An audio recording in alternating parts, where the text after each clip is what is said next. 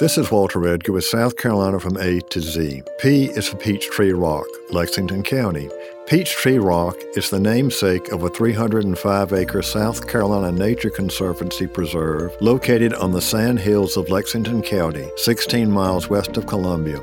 The rock, an inverted triangle, was a highly eroded remnant of sandstone that was perched on a small tapered base. Peachtree Rock and the surrounding sandstones were formed in a marine environment during the Middle Eocene epoch. The nature of the fossils found in the area give evidence that they were formed in shallow water near shore. By the Pleistocene epoch, the sea levels had fallen and the Peachtree Rock area was above water.